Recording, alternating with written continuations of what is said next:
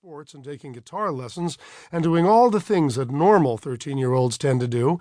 And since he loved the law and studied it and watched it and talked about little else, the rest of his class was quick to yield to Theo when discussing legal matters.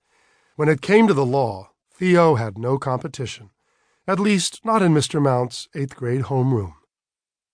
Theo began. Well, we saw the first day of the first trial four months ago, so you know the lineups and the players. The lawyers are the same, the charges are the same. Mr. Duffy is still Mr. Duffy. There is a different jury this time around, and of course there is the issue of a new eyewitness who did not testify during the first trial. Guilty! yelled Woody from the back of the room. Several others chimed in and added their agreement. All right, Theo said. Show of hands. Who thinks Pete Duffy is guilty? Fourteen of sixteen hands shot upward with no hesitation whatsoever. Chase Whipple, a mad scientist who took pride in never agreeing with a majority, sat with his arms folded across his chest. Theo did not vote, but instead became irritated.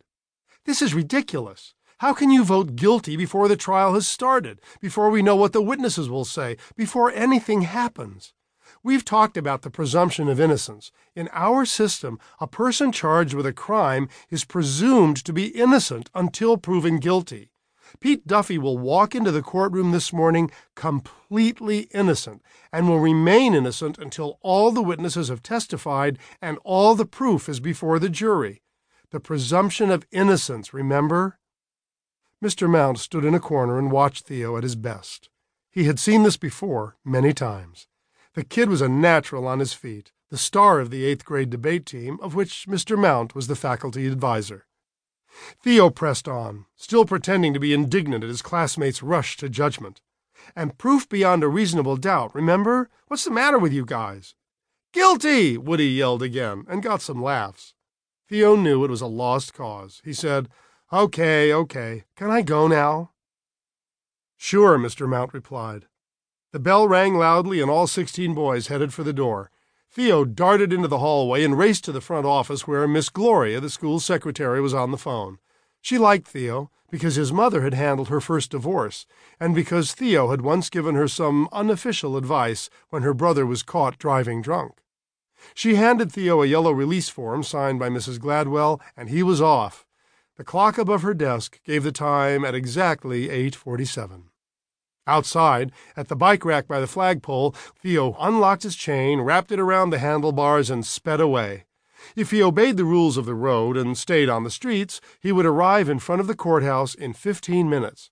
But if he took the usual shortcuts and raced through an alley or two and cut across a backyard here and another one there and ran at least two stop signs, Theo could make it in about ten minutes.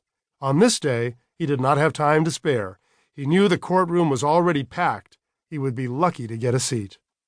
He flew through an alley, got airborne twice, then darted through the backyard of a man he knew, an unpleasant man, a man who wore a uniform and tried to act as though he were a real officer of the law, when in fact he was little more than a part time security guard. His name was Buck Boland, or Buck Baloney, as some people whispered behind his back, and Theo saw him occasionally hanging around the courthouse. As Theo flew across Mr. Boland's backyard, he heard a loud, angry voice Get out of here, kid! Theo turned to his left just in time to see Mr. Boland throw a rock in his direction. The rock landed very close by, and Theo pedaled even harder. That was close, he thought. Perhaps he should find another route.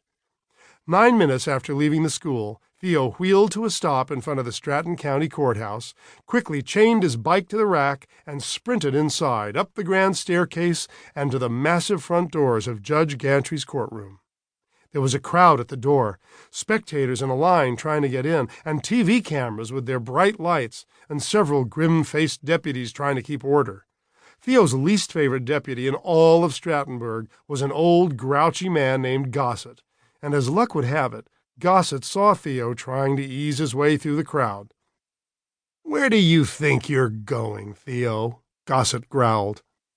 It should be obvious where I'm going, Theo thought quickly to himself. Where else would I be going at this moment? At the beginning of the biggest murder trial in the history of our county? But being a wise guy would not help matters. Theo whipped out his release from school and said sweetly, I have permission from my principal to watch the trial, sir.